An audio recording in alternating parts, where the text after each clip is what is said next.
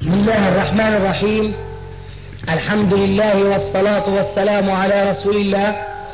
أما بعد فهذا أحد أشريطة سلسلة الهدى والنور من الدروس العلمية والفتاوى الشرعية لشيخنا محمد ناصر الدين الألباني حفظه الله. نسأل الله أن ينفع به الجميع. الآن مع شريط ثمانية عشر على واحد. هذا القسم الدين الميت فليس له اعتبار فيما يتعلق بهذا السؤال. القسم الأول يجب أن يعتبر وكأنه في حوزته. نعم؟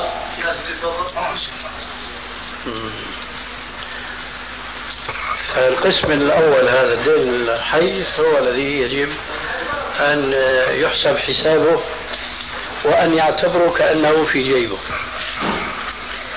جاء في تضاعيف كلامه دين لا يمكن اعتباره لا حيا ولا ميتا. مشكوك فيه. هذا يعالج بقاعدة آه، شرعية أيضا وهو غلبة الظن. لابد أن يميل إلى القسم الأول اللي هو الحي أو القسم الآخر وهو الميت. فإلى أي جهة ترجح الظن يلحق به وتزول المشكلة. إذا لا ينتظر المشكوك فيه لا ينتظر حتى يتحقق الطلع مثلا هذاك الميت. هذاك الميت مات بعدين الله أحياه بأعجوبه فيوم استلمه لازم يطالع عن كل السنين اللي مضت. هي أيوه. هناك يعني في فرق الحقيقة أو قد يكون هذا استثناء انه تاجر يشتري يشتري بضاعته من الخارج فالعمله الورقيه نعم. فالعمله الورقية خاضعه للصعود والنزول. نعم. فهو تحسبا هو طالب بضاعه وتستحق يستحق الدفع بعد شهرين. الآن هو يتحسب يرى أن العملة الفلانية في صعود أو قد تصعد في المستقبل نتيجة تقارير فهو يشتري من الآن على امل انه عندما يدفع يكون سعرها يعني يكون استفاد لكن قد يحصل العكس وقد لا يحصل العكس. وهذه قضية تتكرر لأنه طلبية على مدار السنة فمن الباب يشتري العمله وعندما يحس انه بدأت الخصم يبيعها فكأنه تاجر العمله ليس لغرض السموح للصرافين ولكن بغرض تغذية تجارته على كل حال شو غرض الصرافين يا أستاذ؟ هو التجارة. بس بالعمله فاهم بس الغرض الثمرة التجارة. فهون اختلفت الصورة فقط. أما الثمرة والغايه هي متحده لا سيما وأنت ذكرت أنه هو لا بيشتري لأنه بده يسدد بعد شهرين. فرخصت هذه العملة التي بده يسدد فيها. ركعت واشتراها بجوز إيش؟ يصاب بالعجز. وهي مشكلة التجارة بالصرافه آه سياح. سياح؟ مشكلة مشاكل. شو مشكلة لا تحلل يعني؟ أو أي والله لا تحلل. التجارة بالعملة لا تحلل. بدها بدها حل للمشكلة.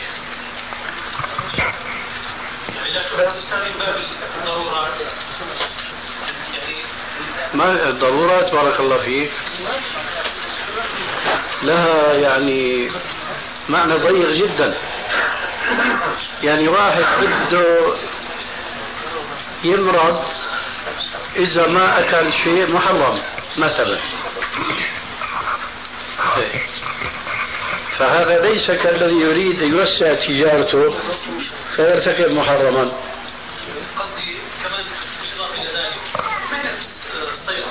ما بجوز ابدا. خمار يا أستاذ وأنت شايف الواقع. الواقع يعني بيساعد تماما على فهم الحكم الشرعي. نعم. في صورة أخرى لنفس الموضوع آه. يعني لنفرض إنه أنا بعت البير بضاعة سلف بدي أستورد له إياها. قيمتها اليوم بالعملة الأجنبية 10000 حتى أضمن أنا إنه تضل بنفس السعر مثلا. أنا حسبت حسابي لما بعته إنه سعر الجنيه الاسترليني اليوم مثلا نصف دينار. رحت اشتريت هالعمله هذه وحطيتها عندي. حتى لما يستحق الدفع بعد كذا شهر أكون أنا لا خسرت ولا ربحت. حسبت حسابي إنه أنا على العملة قيمتها اليوم. فهذه ما ما هي متاجرة مع إني أنا اشتريتها سلف بجوز. لما أدفع أنا تكون ارتفعت أو انخفضت أو صار فيها ما صار. لا ما هو نفس الشيء. تلفت تماما عن الصور اللي كنا نحكي فيها. معنى الأصل بل بالعكس هذا يتحفظ أن لا يقع في مشكلة مخالفة للشريعة. سؤال إذا سمحت لي عليه شوي. تفضل. ما يحصل حتى اللي أنا فهمته من حديثك انه العمله الورقيه أو البنك العمله الورقيه ليست ذات قيمة إنه لها قيمة اعتبارية وفضيلتك افترضت إنه هالقيمة الاعتبارية عم تحددها الدولة صاحبة العلاقة لكن مو هذا اللي بيحصل الذي يحصل أن هذه العمله الورقية إما أن تكون مدعومة بأرصدة ذهبية أو بسلة عملات سموها أو ما يحدد حقيقة القيمة الحقيقية للعملة. ليست الدولة ذات العلاقة. يعني مثلا كثير من الحالات أن عملة بلد معين تحدد قيمتها من بلدان أخرى نتيجة ميزان المدفوعات والتبادل التجاري بين دولة أخرى. فلا يحددها قيمة الناتج القومي أو هي مجموع السلع والموارد التي تنتج في تلك الدولة. دولة فجأة يطلع عندها بترول فبصير عندها خيرات في بعض الأرض ما كانت موجودة. ترفع عملتها بدون رأي منها. فما يحدد القيمة الحقيقية لهذه العملة الورقية التي هي رمز لأرصدة موجودة سواء خيرات أو ذهب زائد المعاملات التجارية بين بلد وأخرى فما عادت قيمتها محددة فقط بفرمان بتطلع الدولة أو برغبة الدولة المعنية وقد يكون العكس تماما دول أخرى تتآمر حتى تخلي دولة معينة ترتفع قيمة عملتها وترتفع قيمة أوراقها حتى تقلل من صادراتها إلى إلى الدول الأخرى ما بيحصل اليابان مثلا وأمريكا. بيحاولوا مثلا إنه دائما يخلوا اليابان بيهمهم إنه دائما الدولار يكون عالي. حتى الناس ما تستورد من أمريكا تلاقيه غالي تستورد من اليابان. أمريكا تعلن إنه بدها تخفض حتى هي تعمل العكس فليس دائما. خلينا أقول حتى اكون الله. ليس دائما الدولة هي التي تحدد أو تتحكم في تقدير قيمة عملتها الورقية. معليش أنا بمشي معك في هذا. لكن لست معك في قولك في أول كلامك وإن كنت بالاخير فقدت الموضوع. ليس هذا فقط. ومعنى ذلك هذا ممكن. وهذا مشاهد أيضا. وما وما أدري كيف انت يعني طلع منك التعميم هذا في أول كلام. مشاهد أن الدولة خاصة أمريكا لتضرب بعض الدول الأخرى. ترفع وتنزل حسب مصلحتها الشخصية. برفع الفوائد. نعم. برفع الفوائد. هذا هو. بس. لكن كونه هذا هو السبب الوحيد أنا ما بقول يعني أنا ما بقول سبب وحيد. لكن على كل حال المسألة داخلة في موضوع مقامرة ما بينضبط الأمر. ربنا ليش حرم الميسر القمار؟ هو لأنه مو قائم على أسباب كونية طبيعية. إذا الإنسان التزمها مثل التجارة المباحة. ففي الغالب بينجح وإن كان أحيانا بيخسر ما في مانع. فهذه تشبه المقامرة تماما. ولذلك فالإنسان أنا أقول لا يمكن إنسان يعيش في بلد له علاقة في بلد آخر إلا أنه يضطر يحول عملة. لكن القصد أنه ما يتخذ ذلك تجارة. لأنه هنا يقال في حكم الضرورات يعني وألا خسر ماله خسر تجارته كلها إذا كان ما بده يعمل المبادلة الضرورية بس خاصة الصورة اللي جابها أبو محمد آنفا يعني. أنا هاي بدي أحكي فيها. أنا ما فهمت أبدا أي فرق بين الصورة اللي جابها زهير والصورة اللي جابها طاهر.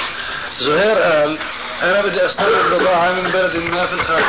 نعم. أنا أعلم الآن أن قيمة الاسترليني اللي بدي أستورد فيه منخفضة. نعم. وأنا بخاف أنه بعد شهرين لما بدها تيجي البضاعة وبدي أسدد راح ترتفع قيمة الاسترليني. فأنا أشتري آه، حاجتي من الاسترليني لاستيراد تلك البضاعة الآن وأحوله. وأضمن بذلك أن أشتريها بالسعر الحالي. مثل ما قال طاهر أنا متفق مع زهير أبيع البضاعة ب 10000 دينار. الآن السعر يقابل 10000 إذا أنا بشتري الاسترليني الآن وبحجزه وبجيب البضاعة. الصورة ما في فرق. الصورة ما في فرق لكن الفرق في القصد. القصد هو إنه هذا السعر أيوة. بدون زياده ونقص آه. هنا. أيوه. صح ولا لا؟ آه إنه يعني بينما هنا في فرق كبير. إنه بده يستورد بأقل ما يمكن. هذا هو. اي بس الفارق عفوا الفارق إنه هو زبونه حاضر يعني أنا بقول لك الفارق إنه هو زبونه حاضر مرتبط معه. أنا زبوني عارف.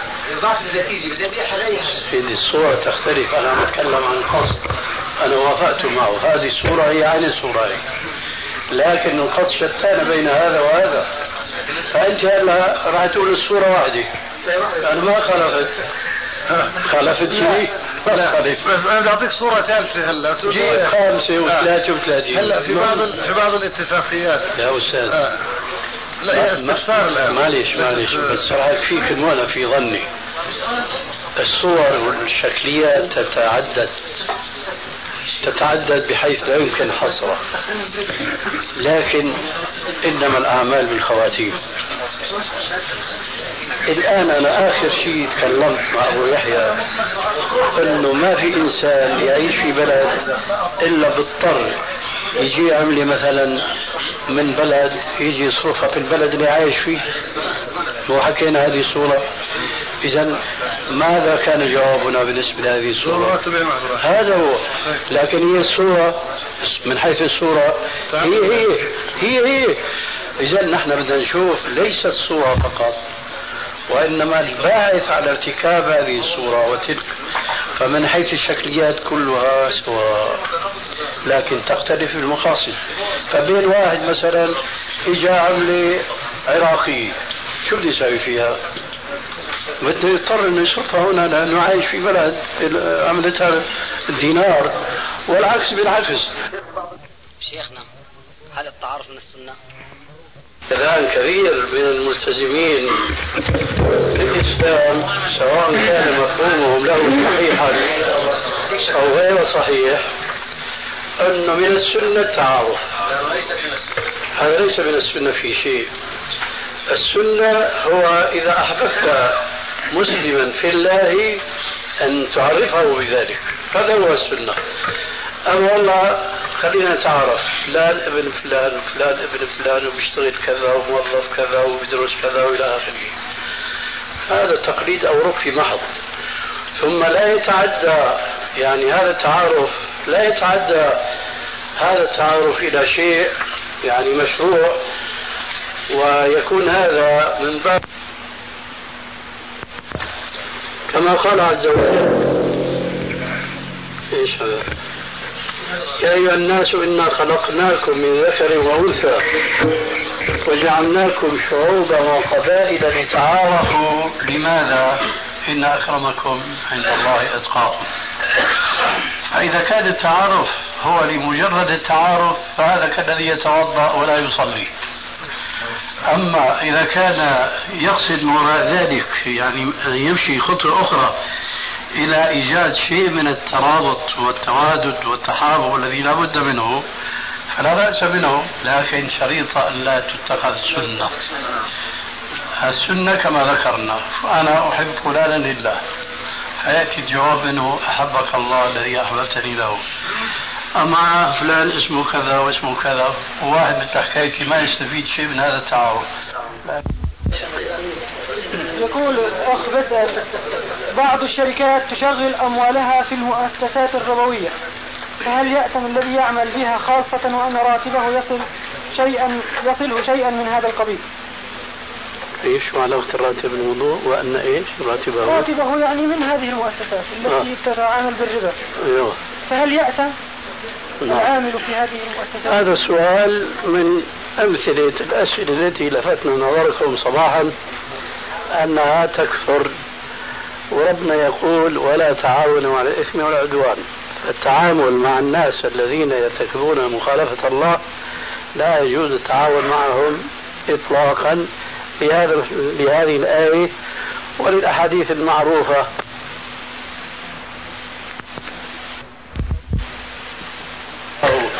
آكل الربا وموكله وكاتبه وشاهديه.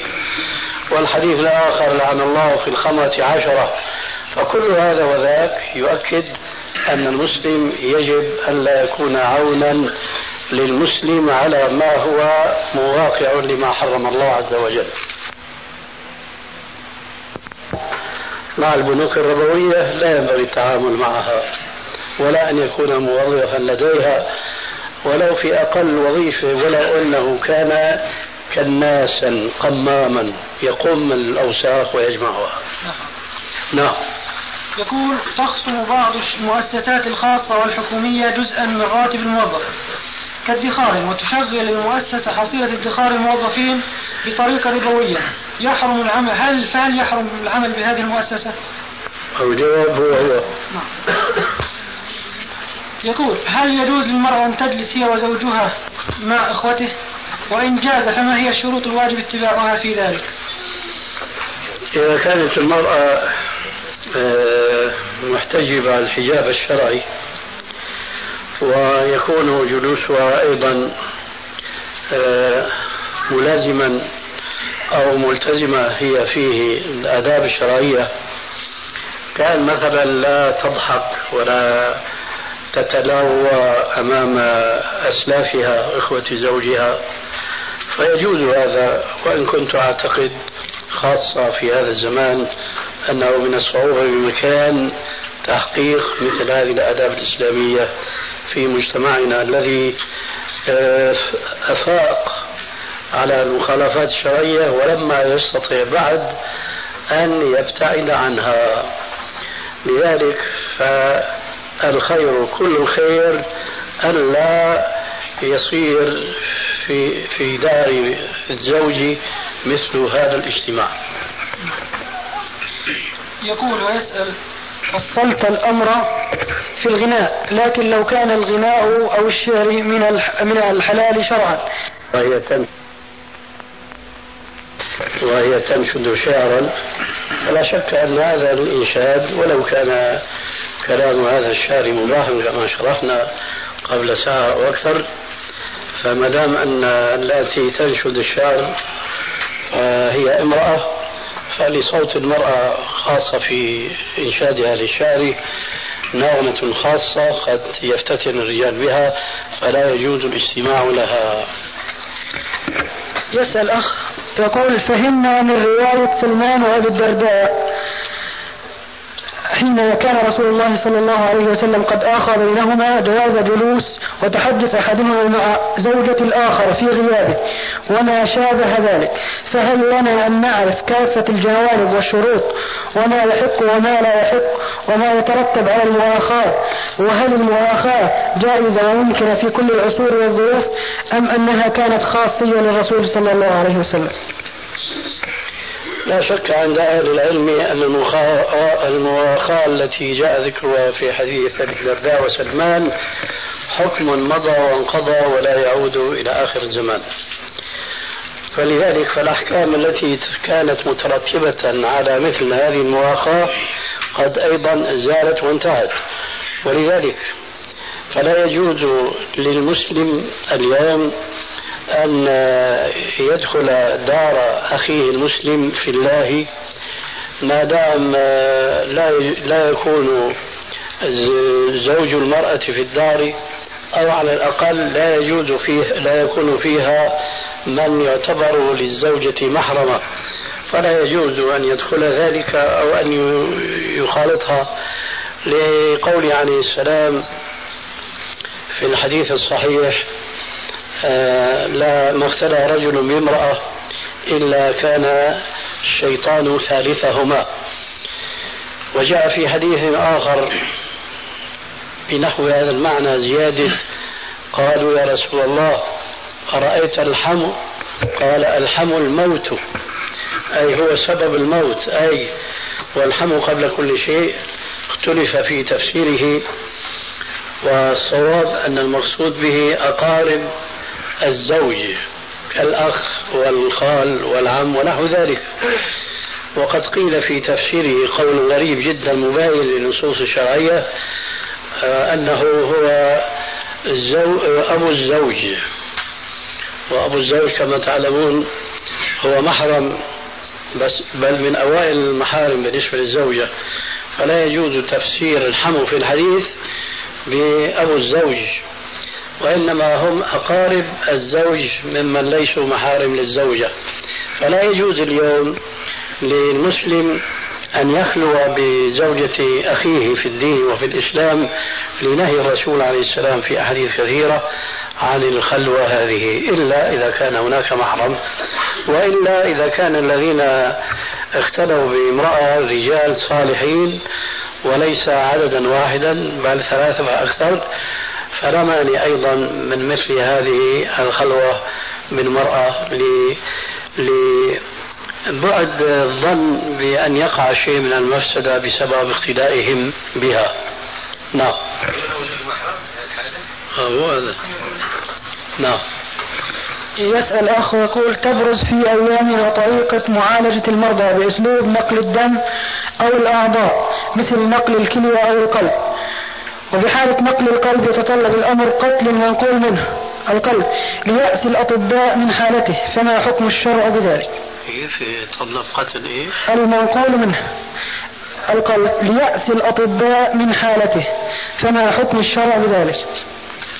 وهذا سؤال بحاجة إليه.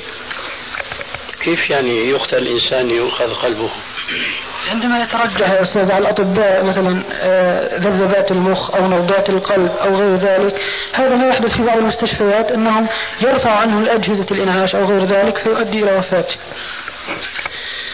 على كل حال أنا رأيي معروف بالنسبة لنقل عضو من شخص إلى آخر لأنه إن كان ميتا فهو من باب التمثيل وإن كان حيا فهو من باب الإضرار بالنفس. ففي أي صورتين كان النقل لا أراه جائزا.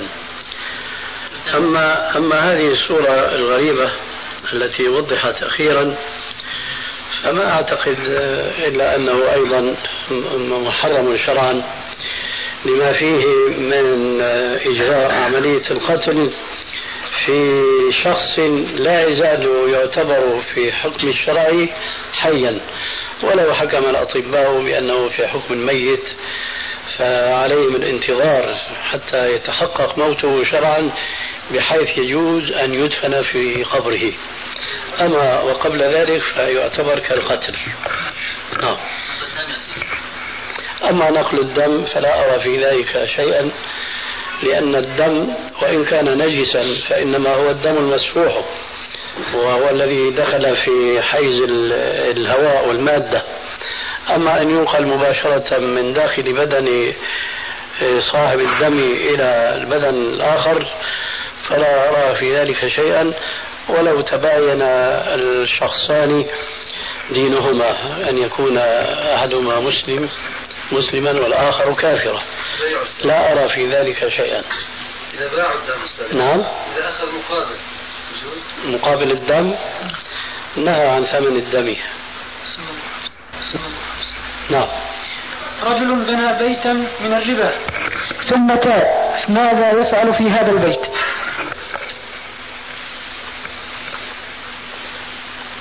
لا يفعل شيئا سوى أن يحسن التوبة إلى الله.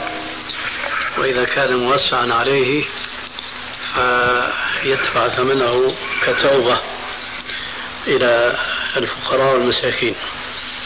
أما هو لا يلزم أي شيء. نعم. ماذا عن القول المشهور الجهاد الأكبر والجهاد الأصغر؟ صحة سند هذا القول والمعنى. حديث رجعنا من الجهاد الأصغر إلى الجهاد الأكبر لا يصح من حيث إسناده.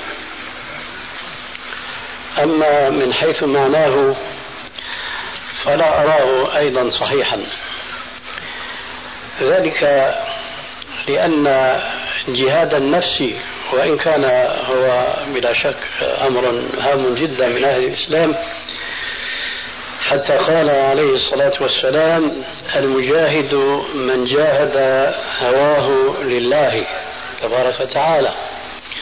ولكن مما لا يخفى على كل مسلم أن خروج الإنسان للجهاد في سبيل الله عز وجل لا يساويه من حيث قوة الجهاد أن يظل في داره في بلده وبين أهله وزوجه مهما كان صالحا وتقيا ومجاهدا لنفسه فلا يساوي هذا الجهاد وهو في عقر داره جهاد من خرج من بلده ليجاهد في سبيل الله عز وجل. وكما يقال في بعض البلاد وقد وضع دمه في كفه. لا يستوي هذا الذي عرض نفسه للموت مباشرة في سبيل الله كالذي يجاهد نفسه الجهاد العام الذي جاء ذكره في حديث الرسول عليه الصلاة والسلام. ولذلك لا أرى معنى ذاك الحديث صحيحا. رجعنا من الجهاد الأصغر إلى الجهاد الأكبر. يقول إذا دخلت إذا دخلت قبل أذان المغرب بقليل فهل يجوز لي الصلاة ركعتين أم لا؟ يجوز بل يجب. والذي لا يجوز هو أن تجلس قبل أن تصلي ما يجوز بل ما يجب. لقوله عليه الصلاة والسلام إذا دخل أحدكم المسجد فلا يجلس حتى يصلي ركعتين. والشبهة التي تعرض بهذه المناسبة لبعض طلبة العلم أنه وقت كراهة فكيف يجوز صلاة التحية؟ جوابنا من من ناحيتين الناحية الأولى هي استنباطية والأخرى قياسية من باب القياس الأولوي. أما الناحية الأولى فهناك قاعدة ذكرها علماء الحديث في علم المصطلح ونص عليها شيخ الإسلام ابن تيمية في التوفيق بين حديث التحية وبين أحاديث النهي عن الصلوات عن الأوقات عن الصلاة في الأوقات المعروفة. يقول علماء الحديث ومعهم ابن تيمية أنه إذا جاء حديثان متعارضان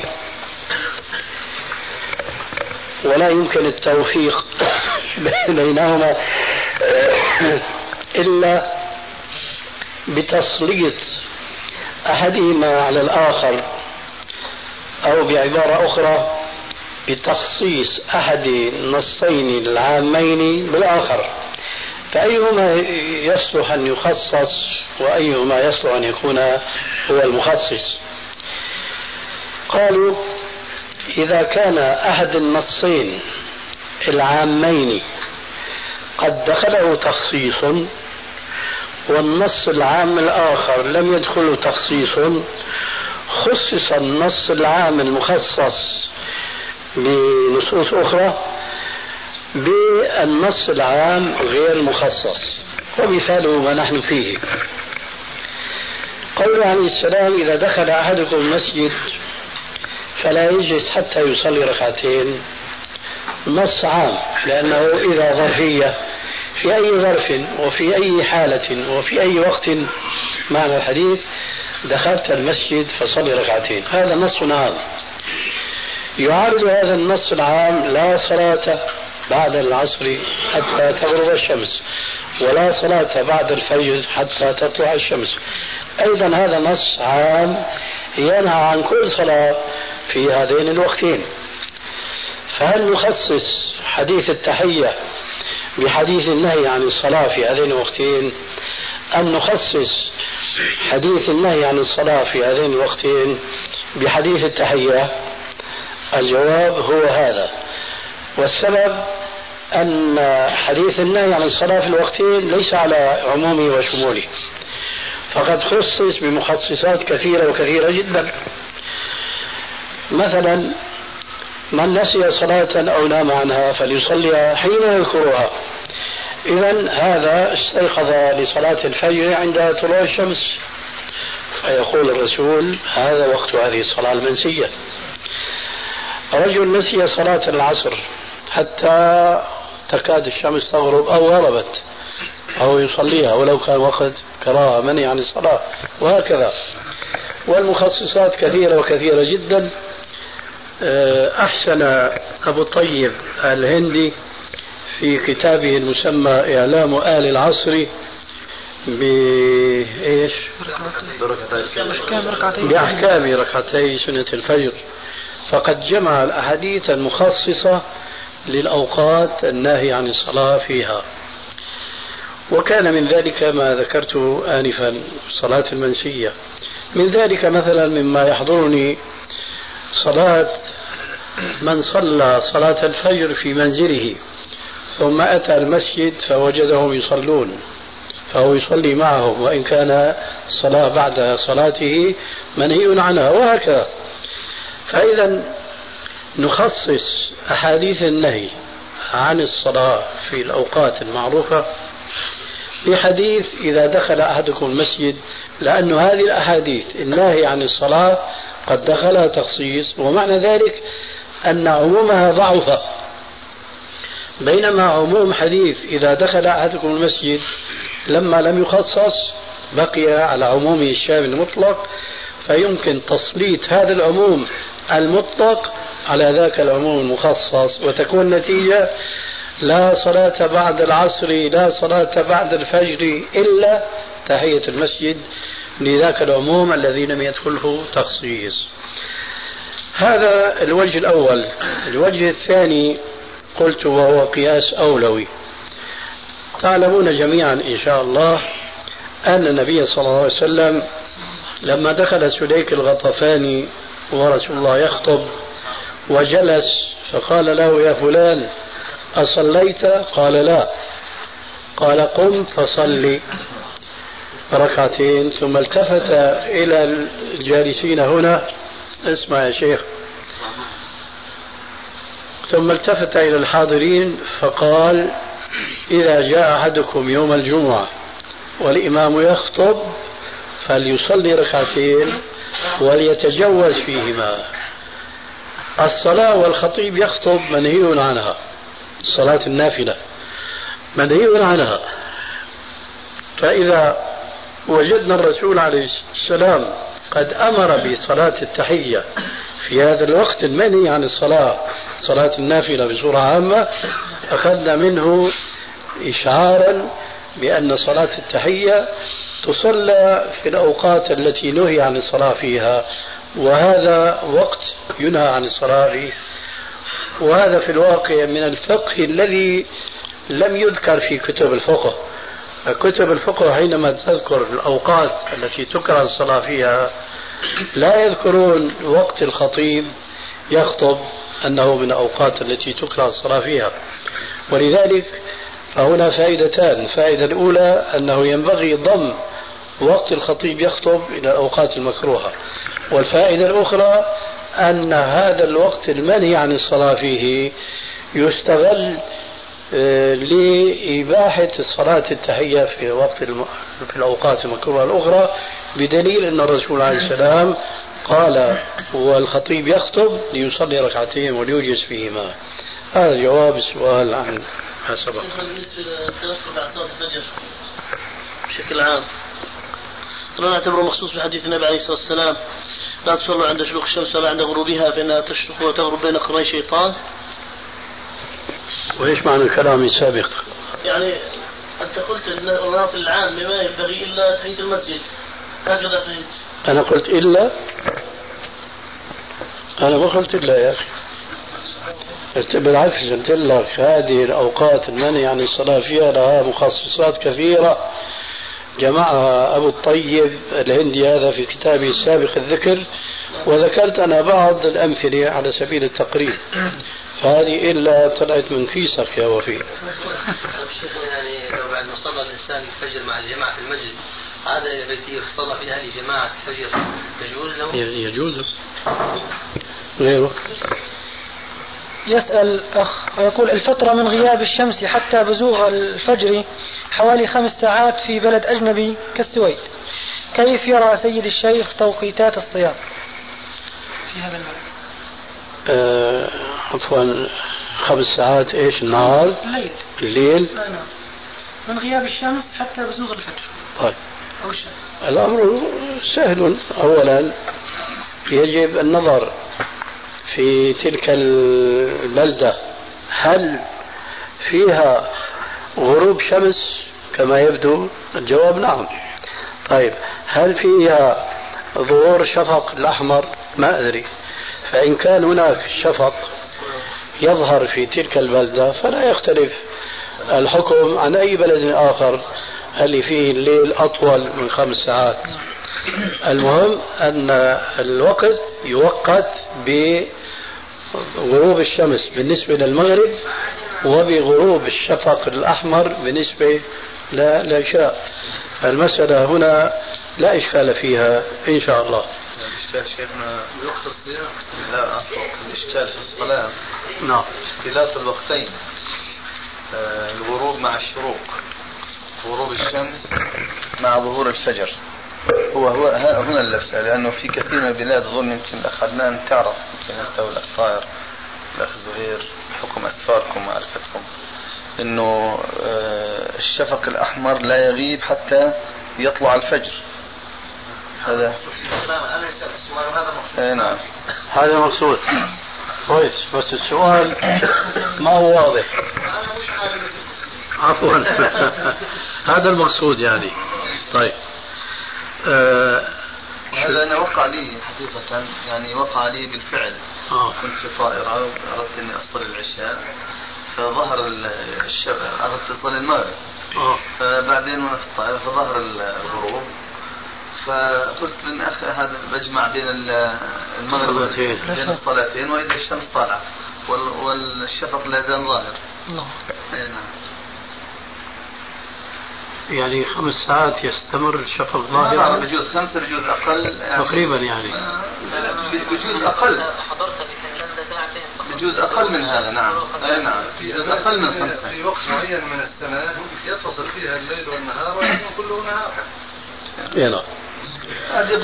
على كل حال هذا حديث معروف في الصحيح أنه يقول الحديث بأن الدجال حينما يخرج يكون يوم من أيامه الأولى طوله طول سنة ويومه الثاني طوله طول شهر والثالث أسبوع وسائر أيامكم أيامه كأيامكم هذه. فسألوه ما يعني حال الصلوات يومئذ؟ قال فاقدروا لها قدرها. فإذا المشكلة إذا افترضنا كما هو نسمع أيضا وذكر آنفا أنه بعض البلاد يستمر الشمس طالعة شهورا يعني وكذلك الليل فيقدر تقديرا.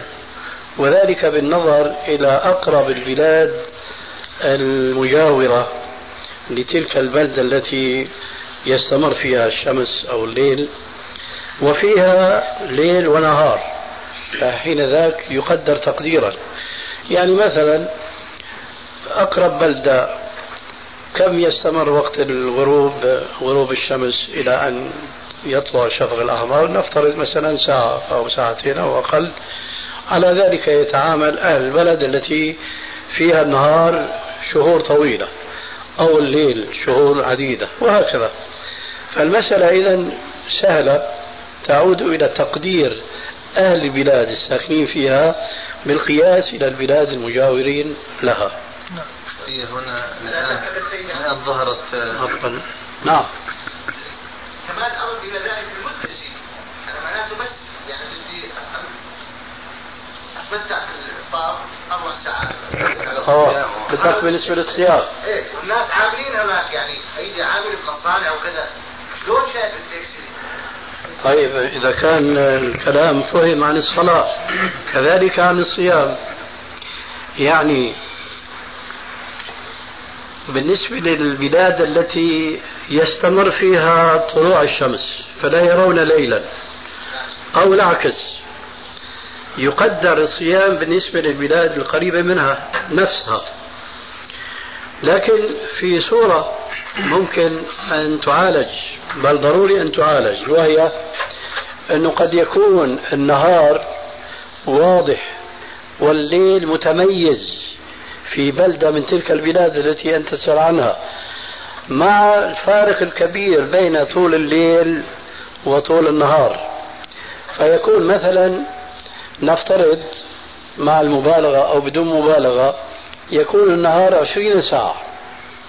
مش هكذا أنت تريد تصور الموضوع. كويس ويكون الليل أربع ساعات. فهل يصومون عشرين ساعة؟ الجواب ما دام أنهم يرون الفجر ويرون غروب الشمس فلا بد لهم من الصيام. ولو كثرت الساعات وبلغت العشرين أو قريبا من ذلك. ولكن لا يخفى أن أي حكم شرعي إنما هو في حدود اتقوا الله ما استطعتم. فمن كان يستطيع أن يصوم في تلك البلاد آه، عشرين ساعة ما دام اليوم بعد طلوع الفجر يبلغ هذه الساعات فلا بد له من الصيام.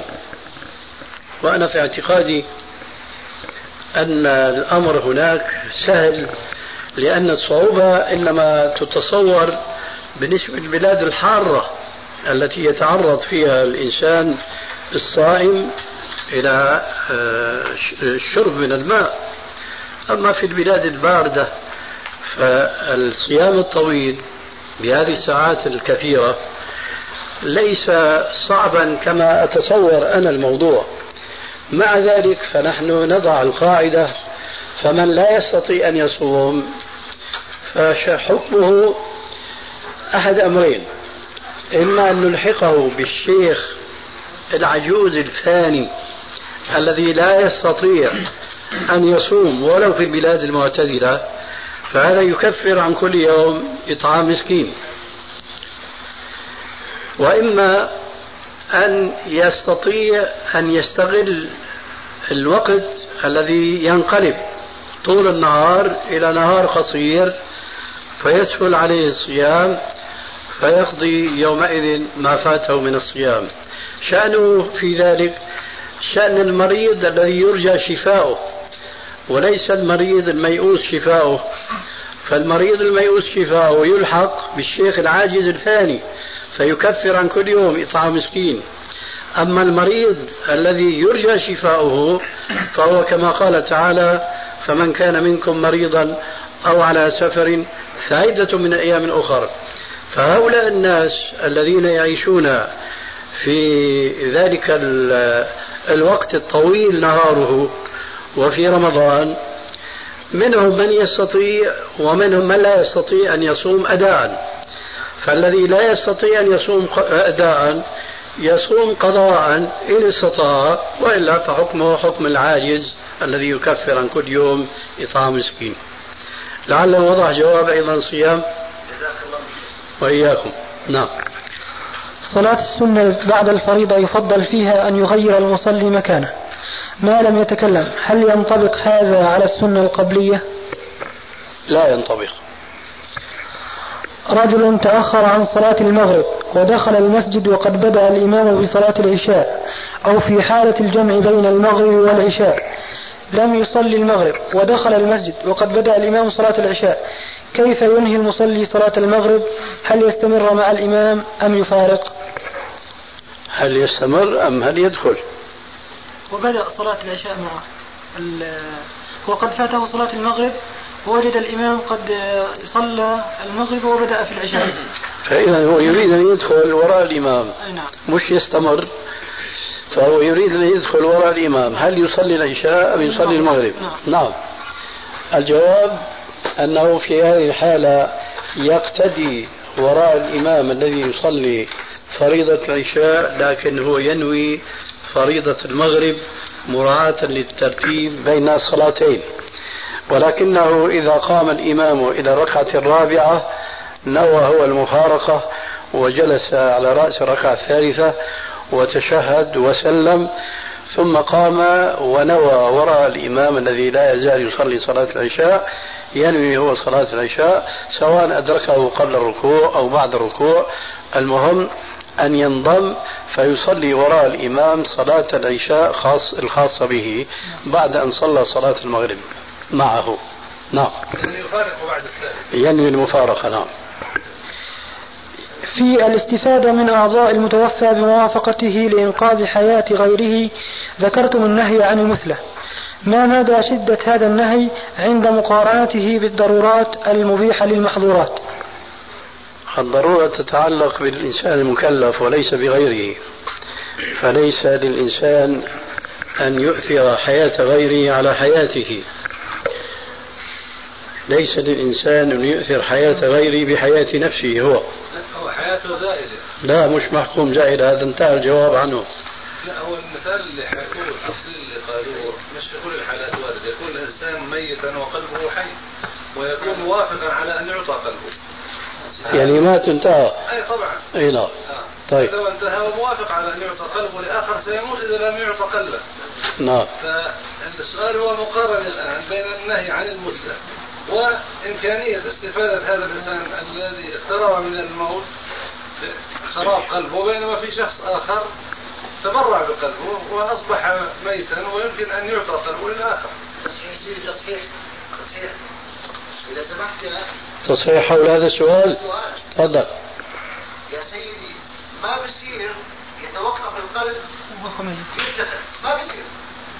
لا ينقذ القلب إلا هو ينبض نعم نعلم هذا يا أخي لكن يمكن أن يكون الشخص ميتا والقلب لا يزال ينبض ما بصير هذا نقل الدماغ يموت والحياة تنتهي والقلب لا يزال.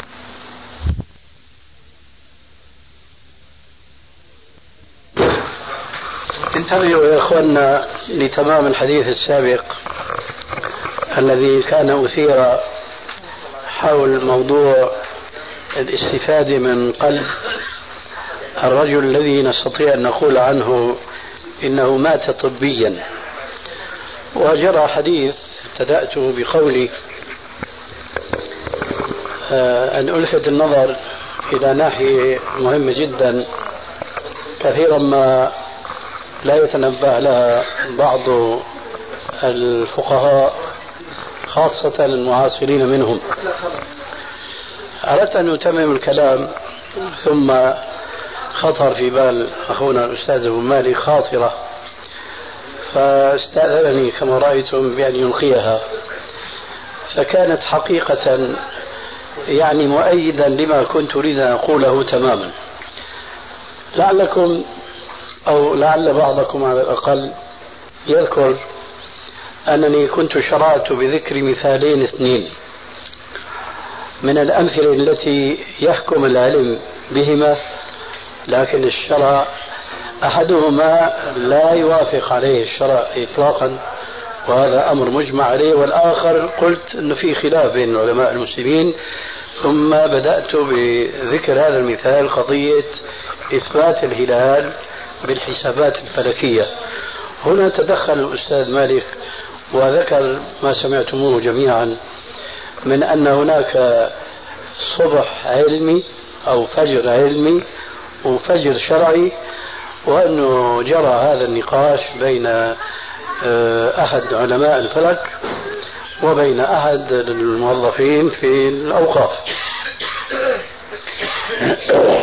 هذا المثال صار في في حسابي وفي ترتيبي السابق في فكري الذي زورته وعزمت على عرضه صار معنا مثال ثالث.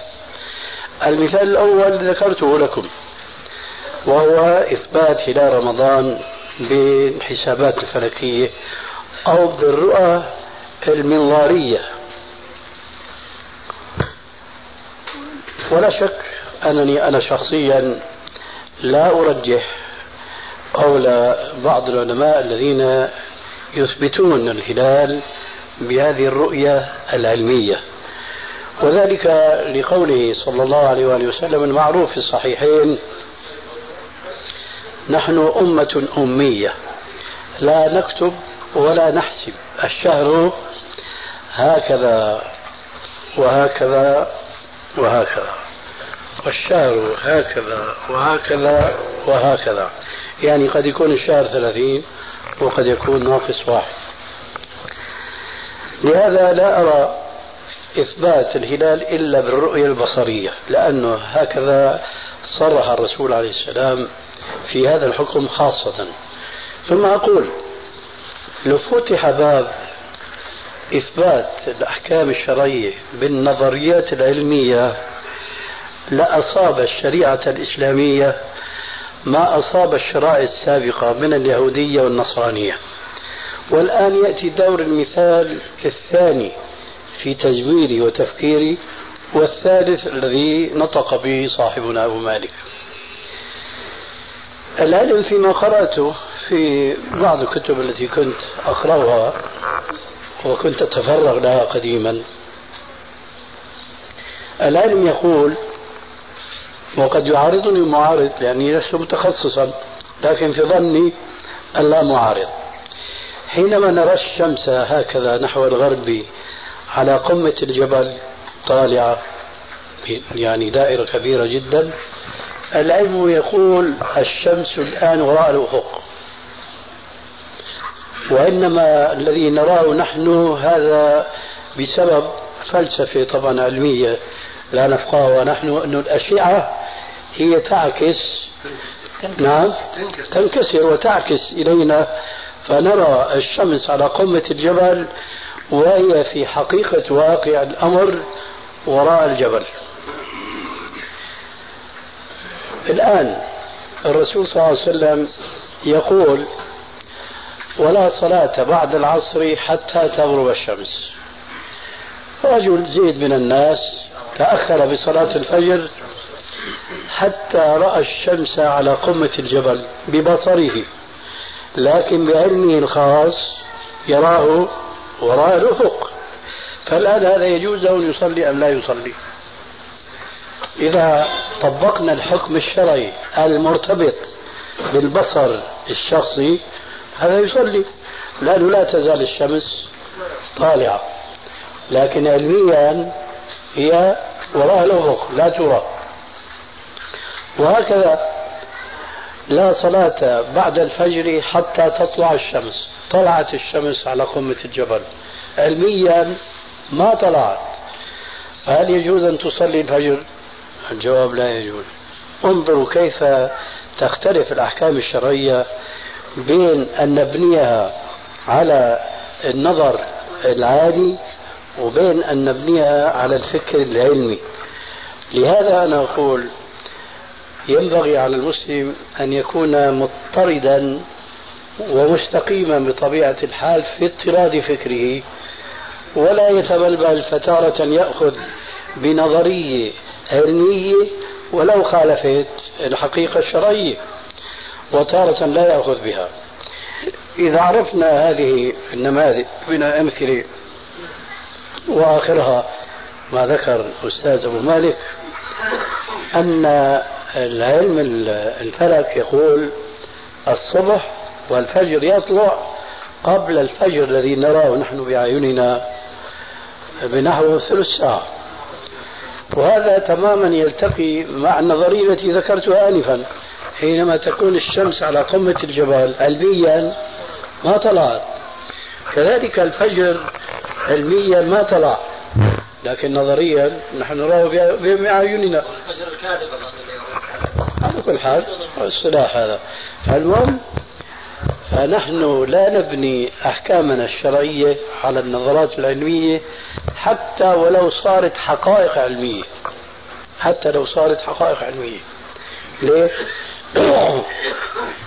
لأنه الآن إذا كان هناك ضباب وسحاب في الأفق. نعم؟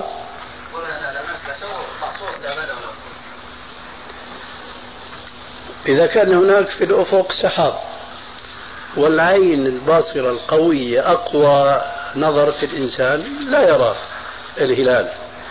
لكن ائتي بالمنظار المكبر المكبر أضعاف مضاعفة فسيكشف الهلال من وراء السحاب.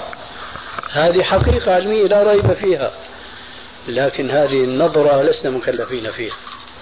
نحن مكلفون بما نراه بالبصر العادي.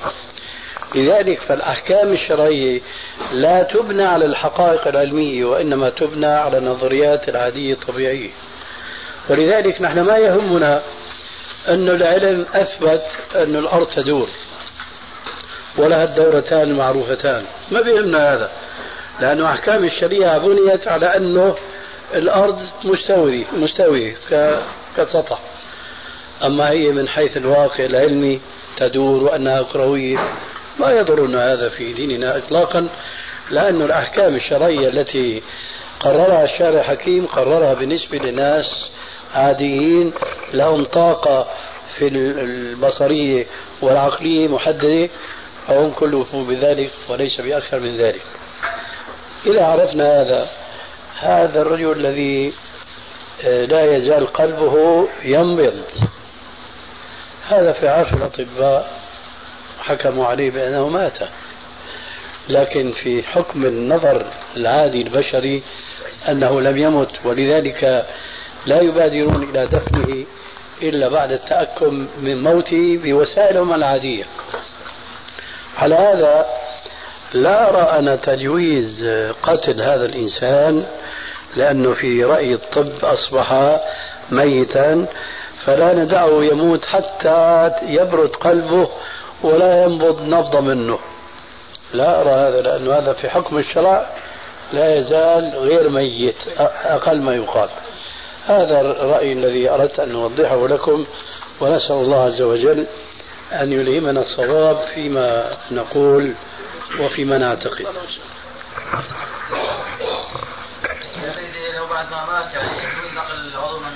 أنا لا أرى هذا يدخل في باب آخر في التمثيل. لا أرى هذا السؤال كان في الباب الآخر النهي عن ما في عندنا هذا الميزان اللي بيعطينا وزن آه وزن مثلي شو وزنه في الشرع ووزن منفعة الحي الذي بحاجة إلى قلب وربما يموت ما في عندنا الموازين الدقيقة حتى نستطيع أن نعطي جواب. بالنسبة لل إذا يبقى الجواب محير في هذا يعني لا نستطيع أن نعطي جواب. لا كيف ما نستطيع؟ في عندك نهي. لا تتعداه بأمر عارض عرض لزيد من الناس وهو نقل هذا القلب إلى رجل مريض. طيب يا سيدي هنا عندك النهي عن المسلم. ماذا يقابله هناك نص ثاني؟ ما نص ثاني؟ ما في ضرورة يا سيدي ضرورة تتعلق بالإنسان مكلف. الإنسان اللي يحتاج إلى القلب هذا معرض للموت في أي لحظة. صحيح. وبالقلب هذا يحتمل له أن يعيش. صحيح. لكن أنا بقول الضرورة ما بتتعلق بين اثنين. واحد متمسك بالنص الشرعي هذا يعني إنه هذا مثلا مات ولا يجوز التمثيل به. وشخص آخر يقول الاطباء إنه بحاجة إلى قلب هذا الميت. لا يستطيع أن يتعدى إلى اخذ هذا القلب لأنه الضروره مش متعلقة بنفس الميت متعلقة بغيره. حتى لو كان مات شيخي يقول إن النبي صلى الله عليه وسلم قال كسر عظام الميت. تصير حي أنا شو نقول يا أخي. يعني يعني كيف الحالة ان كان حي أو ميت نعم. أحد الإخوان يسأل ويقول لقد حدث أخيرا ما يؤسف له حقا. و ما يؤسف له حقا وهو فكر العزلة والدعوة إليه مع العلم أن من يدعو إلى هذه العزلة يحتج بعزلة الإمام مالك ويقول لقد كانت العزلة بين الصحابة ثم بين التابعين ثم بين تابع التابعين ما مدى صحة هذا القول وما هو مفهوم العزلة في دين الله سبحانه وتعالى؟ ما أظن هذا حدث. ما حدث أي شيء. هذا مبالغة في القول. وأما ما ينقل عن مالك فالله أعلم به.